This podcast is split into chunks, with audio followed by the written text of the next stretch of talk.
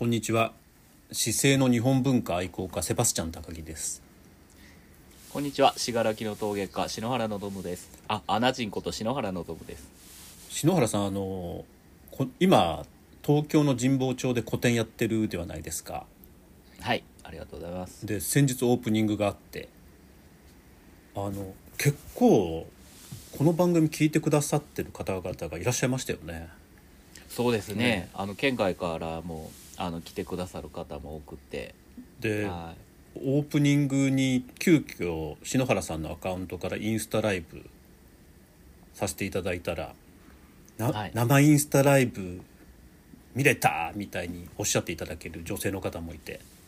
そうですね。あのカンパーニュは売ってないのですかって開口中に言われた。それはカンパーニュの話あれ前回250度のオーブン購入したって話この番組ではしてないんですかねもしかしたら。あ聞きました。こちらしてましたよね。はい聞きました。はい。もう焼けない焼けない。あれ？そうなんですか？温度が上がったいや。あ焼けるんじゃない？美味しいんですけどはい。もう形めちゃめちゃです。あそれこそ破れ袋みたいになってる。あの伊賀の花入れの。もうへんちゃーってなって。なんでですかね？いやえーっと要はずっと生地の発酵をいい加減にやっててもはあ、200度だったら大丈夫だったんですよ。ゆっくり上がるとかそういうことですか？い温度がそんな高くないのでつまり生地の中に含まれている気泡が一気に広がらそうですね。一気に広がらないですし高温にならないのでそんなに広がらないので、はい。多少生地がへたっててもまあふわっとなってたんですけどはあは250度50度違うだけで、まあ、50度ってだいぶ違いますけど、200度と250度なんで、あうん。やっぱり爆発力が違ってはあ。で今度は成形の段段階でその綺麗にミルフィーユ状にしてないところから、はい。そっちはプシューって空気が抜けてはいはい。で綺麗にできてるところをバーンと弾けてほう。ですからまさにオリベみたいになってる。オリベカンパーニュ。すごいいや でもすごい興味深いんですけどあの僕あの信楽の幼魚試験場っていうところに行って、うん。一番最初にやった実験の一つにあの爆裂実験っていうのがあったんでああのーまあ土が完全に乾燥させてない場合、まあ、ないしはその外側こう乾いてるんですけど、うん中に水分が残ってる場合に、あの素焼きっていうのを入れた時に爆裂してしまう時があるんですけども、えーそれって水分がそれが一体そうなんですよ。どういうふうにこう爆裂するかっていうのをわざとそのべちょべちょの生のやつを入れていってですねあの温度の上げ方とか温度とかをもう調べていったことがあったんですけど、あのーどんなにうまく乾かしてても中心部にその湿気が残ってるとうん爆裂するんですね。でその爆裂する温度帯っていうのはこうまあ沸点っていうのは水の沸点は100度を超えたところですけど、爆裂する温度っていうのはちょっとずれがあって200度を超えたところぐらいから始まるんですね。なだからちょうどその爆裂の温度帯ですよね。そうなんですよ。ちょうど多分230 カンパーニュでいうと230度と240度ぐあらいに。あちょうどですね。ちょうどですね。ただそのいびつな形ここは爆裂してここは爆裂しないっていうのが果たしてうん。過発酵によるものなのかはあ。るいはさっき言ったようにカンパーニュの成形段階におけるこのミルフィーユみたいにするんですけどそれが、はい。えっと、不完全というか均一じゃないのか。はいはい。どっちかちょっと分かんなくて。はあ。だからこれから調査に入らなくていけない。その爆裂実験の解決方法として、はい。やっぱりその焼成温度がすごい早いとうんうんうん。爆裂はしやすいんで、うん。外側だけが乾燥して中にこう閉じ込められる形になって余計爆裂しやすくなるので、だからその80度うんから100度までの温度帯をものすごく長く引っ張るとあの爆裂しにくくなるっていうのがそうなんですよ。結論として出てきだたのでからあのオーブンを新しくししたのではい。ダッチオーブンに入れて焼いてないんですよ。前前までとの違い。なるほどなるほど。これダッチオーブンに入れると当然この覆われたのがあの熱いので、うんそうすると多分篠原さんが今おっしゃってるその窯の焼成温度をゆっくり上げるみたいなことができるんじゃないかなと思っていて、あと熱の伝わり方も均一になるんそうですね。間違いなくなりますね。そうですよね、っていうので250度のオーブンになったのでまたやることがいっぱいで、発酵を確実に過発酵させない成形をきちんとする。で焼く 焼成段階でみたいな焼き物を焼く時でもその、ねうん。僕みたいな穴窯よりも大きな窯の方がこう安定して焼けるっていうのはやっぱり窯の大きさが大きくなれば、うん。その熱の伝わり方がこう柔らかく均一になるっていうのがあるのでやっぱ穴窯のように細長くて小さくなると、まあ、こちら側には強烈に炎が当たるけど、うんこちら側には全く炎が、うん。熱も伝わらないっていう場所ができるとやっぱ物にはものすごいこう負荷がかかりますよね。そういう意味じゃあのオーブンは穴窯と違って均一なので、庫内が。はあはあ。しかもあのあ。新しいオーブンなので。だからその均でも、ね、熱源は偏ってるんじゃないですか？熱源は上からなんですけどあそうか、は後ろからファンでガーッと回してるもんな。うん。だからあっちばっか。多分極端なところが発生するんだと思う。だからあっち側が膨らんでんだ、うん。それであの穴窯におる置ける炊き口、はい、オーブンのドア側は膨らまないんですよ。だから温度が下がっちゃってんだあー、うんあそうなるとやっぱダッチオーブンかなやっぱオーブンはドア側は絶対熱源がないと思うんですよ。そうですよね。電気釜でもうん。その上蓋にあの熱源があるものとうん。全くないものとでやっぱり熱の伝わり方が違うので。だからそのドア側に鉄かなんかの板入れないといけないんじゃない 余熱段階で。むしろファンのところについたてみたいなものがあるかもあるといいかもしれませんただそうすると庫内にあのファンが循環しないのでちょっと危ないあの電気電オーブンではそんな使い方絶対しちゃダメになるのでそう考えるとやっぱりダッチオーブンを余熱段階から入れてね。っていうのが一番いいような気がしますね。それが一番良さそうですね、うんそうするっていうのがいややっぱりオーブンと穴窯を一緒くたんに語ることができるっていうのであの古典の話からぶっ飛んじゃったんですけれども でもやっぱりその考察がすごいこう鋭いっていうかやっぱりあの窯でもその炎が直接当たらない火立てっていう炎を曲げてやったりとなかるほど。あの同じように鞘鉢っていうのに入れて焼くっていう方法もあるんですよね。それはあれですか？カンパーニュに置いてダッチオーブンの中に入れて焼くのと一緒だってことですよね。ダッチオーブンがまさに焼き物における鞘鉢だと思いますね。はじゃあ今度は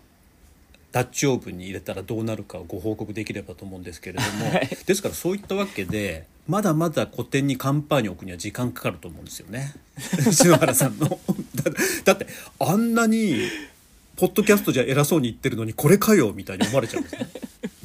い いやでもあれ、うん。あそこの場には本当にカンパーニュが一つあったらいろいろ説明がしやすかったなあと僕も思いました、割れた壺あるじゃないですか。あえて、はいはい。割った壺、はい。破った壺って言っていいのかな？はいはい。あの壺の横に僕のひしゃげたオリベカンパーニュ置いたらそうなんですよ。結構良かったです。そうなんですよ、であの味は大丈夫だ。か あそうですよら、ね。うん。うん。ですけどいずれにしても12月24日までまだ個展を開催中であると。はい。東京神保町のアモンギャラリーとあれ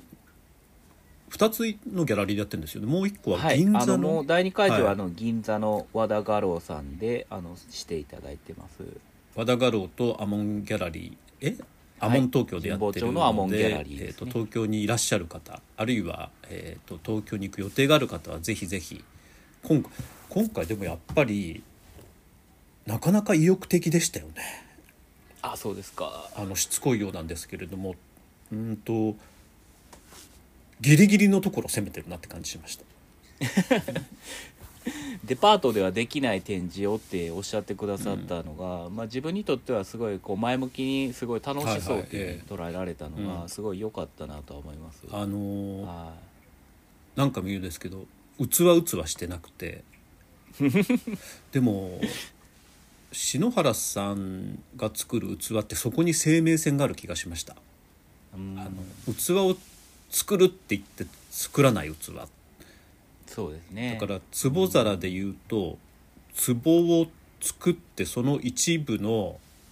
と部分を皿に転化しちゃうであるとかうん。あるいは陶板に関しても、えー陶のまあまあ器を四角い器を作るんじゃなくて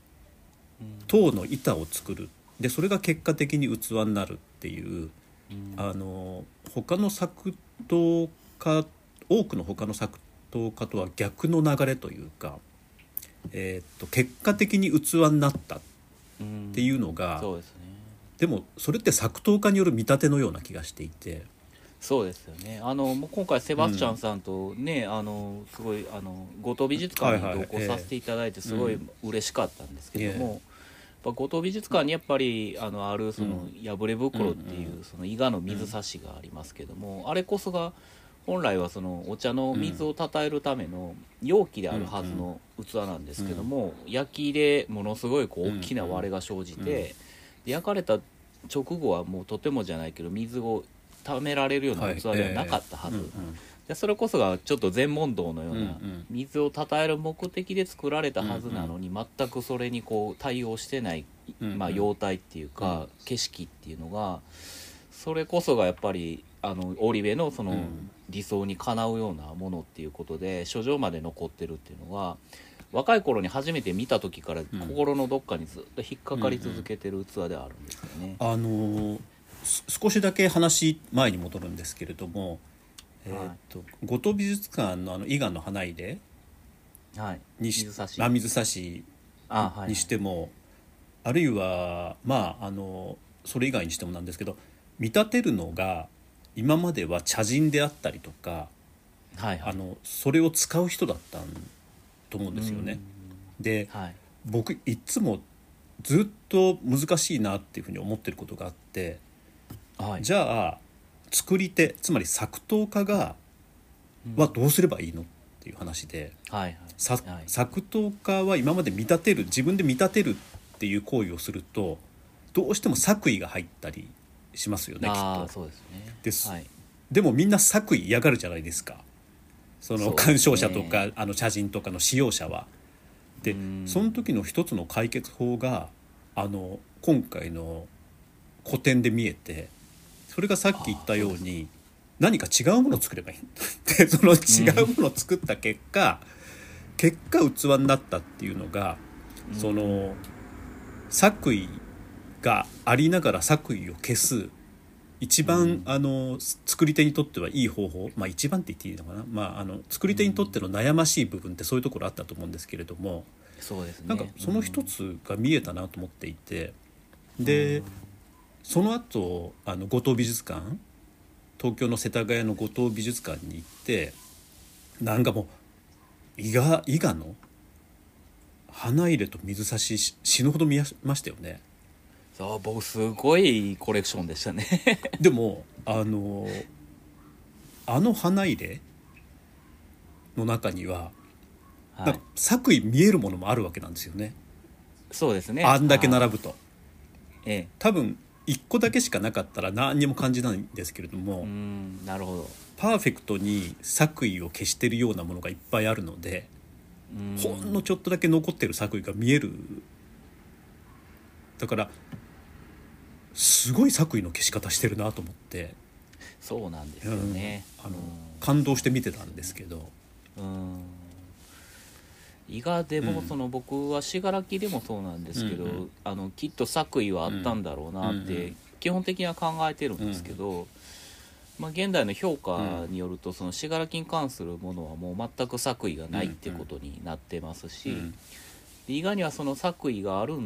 ことにはなってるんですけど、うんその作為が本当に表に出てこないぐらい馴染んでるっていう言い方を僕するんですけど、あのその辺がやっぱり偉大だな何なんでしょうね。あのな臭い作為と臭くない作為みたいなものがそうですこれそうですね。はうまく説明できないんですよね。いうん。だそうですね。なんかはい。これいいなっていう作為あると思うんですよ。このなんか作り手とか注文者の、ああそれ狙っちゃったんだ みたいな そのっていうのがあるんですけどそれは全然なんだろうな。嫌じゃないんですけどなんか嫌なのと嫌じゃないの。っていうのがあの今回五島でずらーっと並んでるのを見るともうこれ本当に自分の好みだけかもしれないんだけどあのそういうのが見えてきて本当面白いそうですね、えーきっとあると思います。ほんで僕もセバスチャンさんと今回一緒にできるだけ並んで同じ瞬間に同じものを見るようにしてたのはい。がすごいあの嬉しかったんですけどでその作為を消す方法っていう中に僕その伊賀の花入れにはもう必ずと言っていいぐらいその鉄がこう一筋流れたっていう模様みたいになってるものがありましてで自分はそれをこう作為ではないっていうふうにずっと捉えてた、でそれをどうやってやってたかっていうとそのやっとこでその掴んだ後やと思ってたんですね、で今みたいにステンレスはないですから、うん。鉄のやっとこでその首元を掴んだ場合、うんうんその溶けたところが残ってそれが鉄の筋として残ったっていうふうに僕は考えてたんですけど、はいあの一部その陶片を展示してる、うん焼き損ないの陶片を展示してるところがあって、うんうん。でそれは焼けてないわけですから、その焼く前の行為がはっきり分かるわけですけど、そこにはっきりとその鉄をこうかけた。打った跡が残ってたのであ自分の考えはここで完全に間違えてたなと思えたあのので、ーその前の週にはい、益子のあの益子のあの浜田庄司のあ参参考館に行ってきたんですよ。はいはい。で、その時に浜省が 浜省が。民芸会の浜省がですねはい。あの泥泥湯ですかね。を皿にヒューッとかけてる動画があって、うん。で何千回もかけてると思うんですよ。うん。で最何千回も作為がある行為をしてるうちに作為が消えちゃってるんですよね。浜省の手から。うん。それはあの最初から作為消してやろうみたいなことをしてないんじゃないかなと思っていて、うん。もうとんでもない回数の作為のある行為をすることによって逆に作為が消えちゃうみたいな瞬間、うん。それでその結果ああいう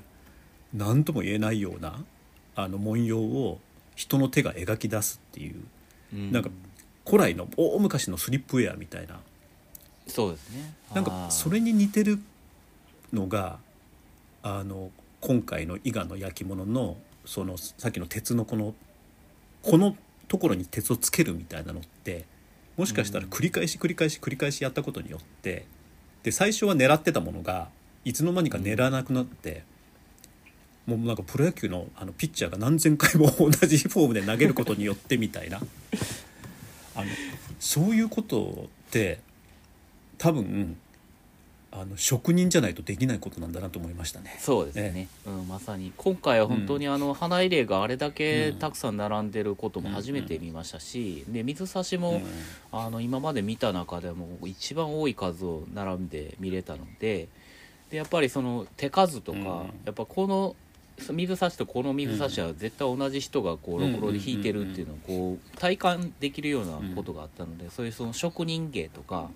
その作為の消し方っていうのではすごい自分の中では確証を持ってたことがいろいろありましたね。ですからそして今こそですねあの我々は破れ袋について語らなくちゃいけないんですけれども後藤が持ってる破れ袋っていうと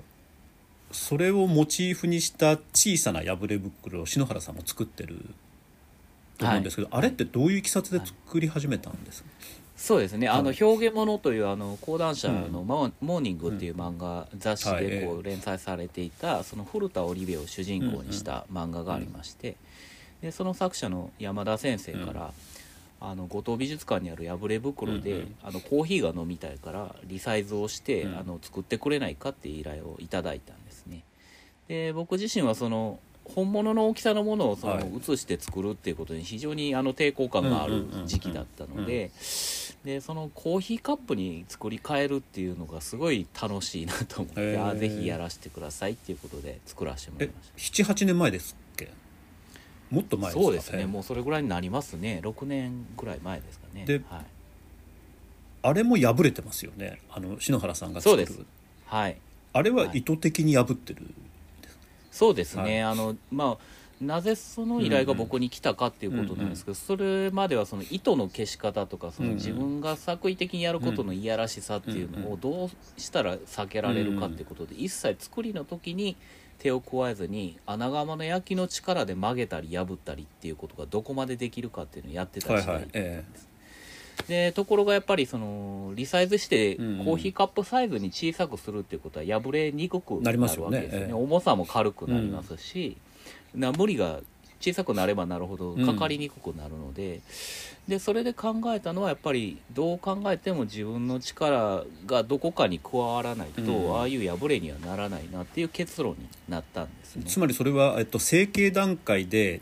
何かしら、えー、と手を加えないとならないぞってことですよね、きっと。そうなんです、はい。そもそもその山田先生からの質問にもう一つあったのは、あの織部がこううん。うん関わったとされるその水差しは、意図してあれを破ったものなのか、うんうん。それともその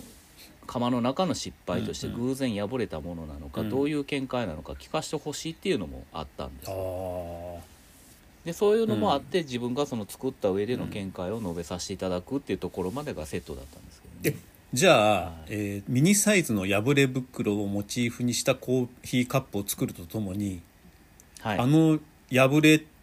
ていうのは意図的なものかどうかっていうのまで、えー山田先生と一緒に考えるという。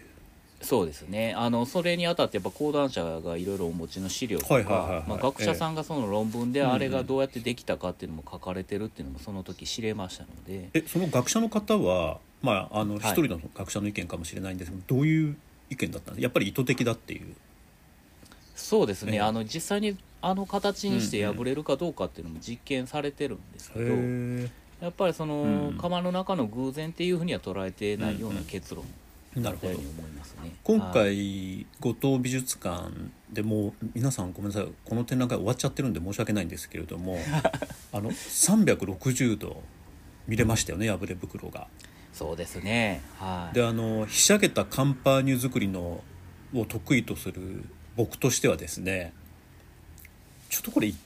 意図せずにああいう縦破れ横破れしかも深さが違う、ズレが出てるズレが出てないっていうのを全く成形段階で何もせずに作るのってちょっと難しいんじゃないかなと思いましたね。そうですね、ええ。今回あのもうそれこそセバスチャンさんとはい。あのぐるぐる一緒に回りながら見れたのは すごい良かったんですけど、あの若い頃からうん。多分もうその十数回僕はあの水差しに関してはい。はいはい見て見てるんですけども、今回一番そのまあ作った経験もあった上で見たのは初めてなので、だからすごいこう見方が自分でも変わったなと思ってたんですけどセバスチャンさんともお話ししながら、うん。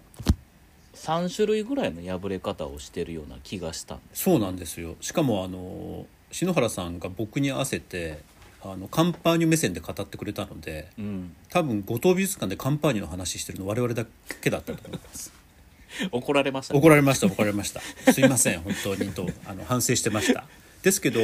正面のあの深いなんていうか、フォッサマグナのあの断層のズレみたいなズレは、はい。あそこは深くてずれてますよね。そうですねはでその下は二股に分かれてだんだん浅くなるような割れがあって、いはい。ただ正面のじゃなくて横に回るとし生地が失敗したカンパーニュのようにピキピキピキピキピキっていう薄いひび状の破れみたいなものが出てきてはいはい。で、はい。おまけに左右対称じゃなくて一方にひしゃげてるっていうので、あのそれはもうこれはってちょっと思いました。あの僕は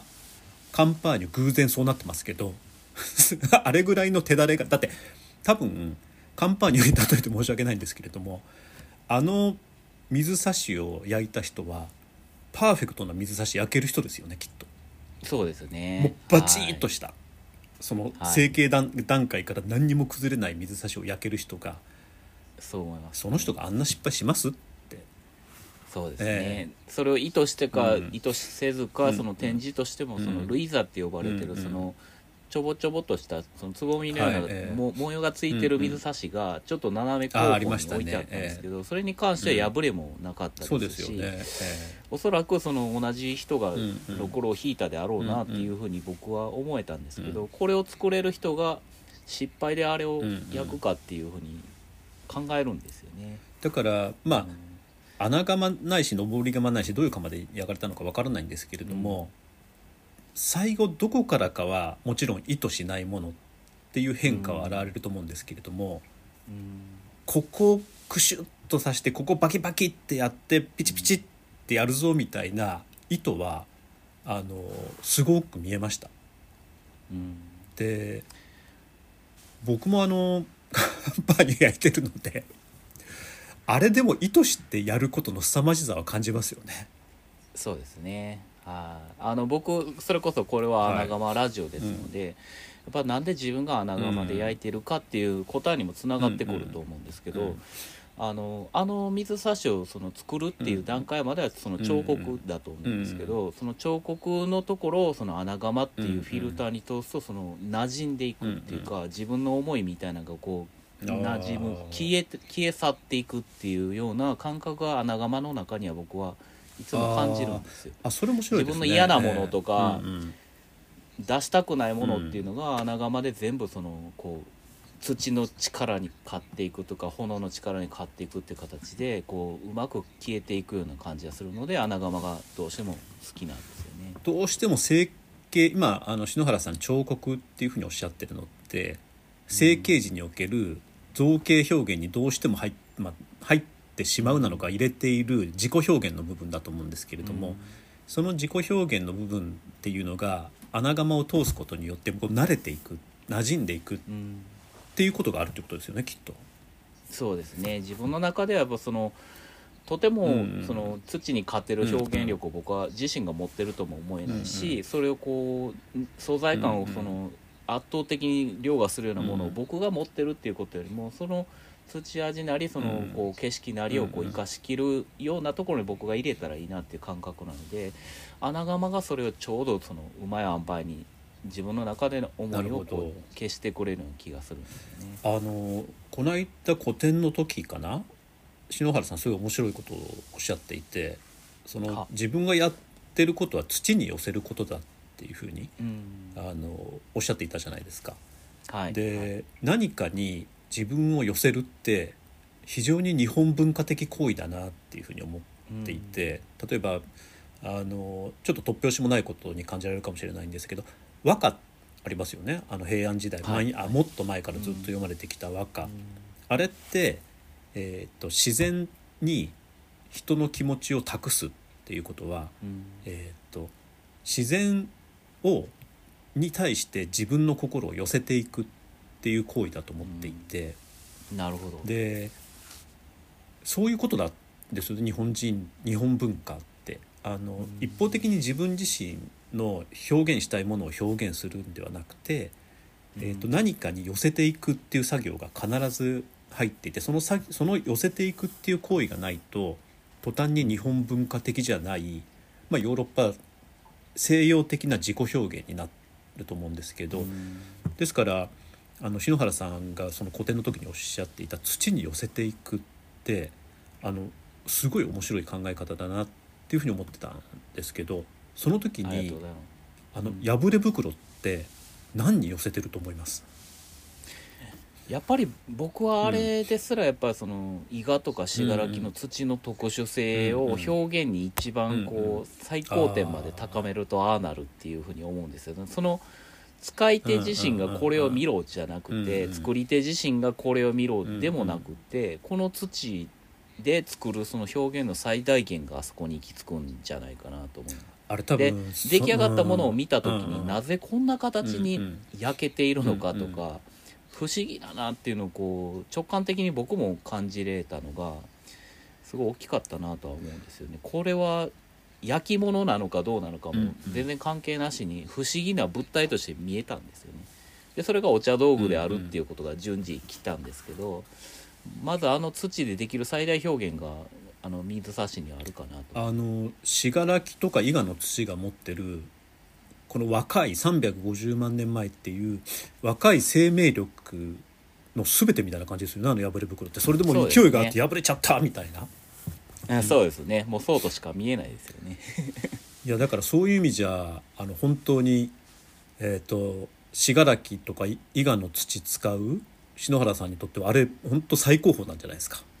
そうですね、うん。本当にいろんなものがこう要素として詰まってて、何回見ても新しい発見があるので、もしあれが触れたらとかもしあれが持ち上げられたらまた違う段階のものが作あれるのになのっていう、内側に手入れて厚み見たいですよね。いやー本当にそれが ややれたら最高ですよね。あの、さっきの表現物のその、ね、依頼があった時に僕レントゲン像っていうのを見せてもらえたんです。その論文を書いた方が撮られたっていうそのレントゲン像を見た時に、あの下の下膨れ部分と上のあうんうんうん。の筒状のもものっていうのはそれまでは僕の想像ではその2つに分けて作られてえで継がれてうん。くっつけられうんうんてできたものだと思い込んでたんですけどレントゲン像を見るとものの見事にそこからこう口まで一本でつあのろくろで引かれてるのが分かったのでえものすごい腕のいい人なんだなっていうのをしかも厚みをところどころ変えながらってことですよねあえて。そうですね、ええもうすごいこうしあの達者なろくろですよね。それこそさっきのあの浜章じゃないですけどはい。どんだけろくろ引いたんだっていう。そうですね、一本が一本でできてるとは思えないんですよね。だってはい。まだまっすぐ作る方がもちろん楽ですよね。うん。でそれをあえてっていうところですよねきっと。そうですね、まああの一説にはあの、まあ、竹とかね陶でできたそのビクとかをあの、まあ、あの花かご花入れに使われてる時代やったんですけどそれを焼き物に落とし込んでああいう形ができたっていう説もあるんですけどいずれにしろその焼き物でああいう形を作ろうっていうのはすごいこう技術がいることなのでだから最初は2つ作ったものをくっつけてたと思ってたんですよね。なるほど。でもあの職人さんの腕なら1本で作れたっていう。でしかもあれでしょうね。最初は多分破れてないシュッとしたのであの形を作ったんでしょうねきっと。はいそうなんですよ。実はあのその形のものは結構あるんですよね。破れてないでやっぱり破れてない袋を いっぱい作って、でこれは破ろうぜみたいな話になったんじゃないですか。そうなんですよね。あのルイザのあの水差しの話をしましたけど、ルイザの水差しであの破れてないものはありましたけど、うん実はその展示はされてませんでしたけどその破れたあの、うんルイザの水差しもあるのでえーだからあえての破れが世に残ったっていうか有名になってるんだなとは思うんです。いやそうでもはっきりとは分からないのでそういうミステリーミステリアスなところもいいですよねそうですもうミステリーだらけです。うんだからあれですねあの篠原さんも300年後に「何これなんでこんなの作ったの?」って思われるようなものを作っていきたいですよねやっぱり。そうですね、うん。若い頃はあの、うんやっぱりろくろ職人だった時期も僕長かったので、下手くそって言われることが本当に恐怖に近い怖かったんですよ。だけど最近になってようやくその下手くそやなって言われることが全く抵抗がなくなってきてあようやくなんか自分の思ってるものを作るっていう方向で土に従うっていうことの方が大事だって素直に思えるようになってきたので自分自身がうまく思われるっていうことが離れられるのはすごい良かったなるほど。いや本当に土に従うっていいですよね。あの、うん。自分捨てないとダメなんですよねそうですね、自分よりも土の方が偉いですもんね。うん。間違いなく。いや本当それはもう最近本当に痛感しますね。僕なんてまだまだ自分が自分がの方なんななので全然ダメなんですけど。いやでも天然工房に寄せていってるんじゃないですか。天然こう確かに。確かに。ね。カンパーニュベーキングパウダー使ってませんもんね。使ってません。カンパーニュやり始めて、やっぱり天然酵母だと最後あの天然酵母の話で終わっちゃう恐怖を感じてるんですけどいやいや大事です。もうね発酵の時間全然コントロールできないんですよやっぱり。不思議ですね、うん。それ。で気温も湿度もあの違っちゃうと全然時間が違うので、この間なんもう冷蔵庫で発酵させてたのに過発酵させちゃって。うん。なんでいやそれが面白いですよね。自分の力じゃどうにもならないっていう。そうですよ、うなんかこうできることが素晴らしいって思うと、やっぱベーキングパウダーを使うとか、うんまあ、土を調整してて自分に寄せてくるっていうことで可能だと思うんですけど、それで何かこう見失ってしまうものとか、出来上がったものから見透かされるものっていうのもできてくると思うので、あうん。それはだからあのまた話ぶっ飛んじゃいますけど元織宣長さんも言ってました。ああそうなんですか。日本人の神って非常に気まぐれで何するか分かんなくいのではい。あの、はい。諦めるしかないって。それっうん。てつまり日本の自然観に近いですよね。あのその自然を今はちょっと違うと思いますけど、ちまあ、違っているのがいいのかどうか分かんないんですけども自然に抗うことを諦めるっていうところから私たちの生活ってスタートしていたので。なるほど。そうするとやっぱり土に従ったり天然酵母に従ったり何かに従ったり。でもそれがしやっぱり自然に従うっていうことだと思うんですよね。その権威に従ったりとか、あの人に従ったりとかあるいは上司に従ったりとか そういうことじゃなくて。でもあき諦めるは諦めるなんですけど、僕の場合は土に従うことはすごいそれが結局一番面白いことだからやれるんですよね。すっごい面白いな、どう考えても僕に従えよりも土に従う方がこっちの方が絶対面白いなと思いますのでやっててすごい楽しいです、でもあの従う先を多分間違わないってことだと思います、えーそれがあなんか今日ですね本年最後の、えー、とポッドキャストになるんですけれども我々の結論としては、えーと自然に従えと。はい。であの従う先を間違えるなと。っていうことでいいですよねそんな感じで篠原さんはい。ありがとうございます。もう今年もじゃあ本当に今年もいえこちらこそお世話になりまして。じゃあ来年は穴窯ラジオの、えー本会に戻って。また年明けはちょっと穴窯のことでもうお話しできればなというふうに思いますので、はい。篠原さん今日もありがとうございました。ありがとうございました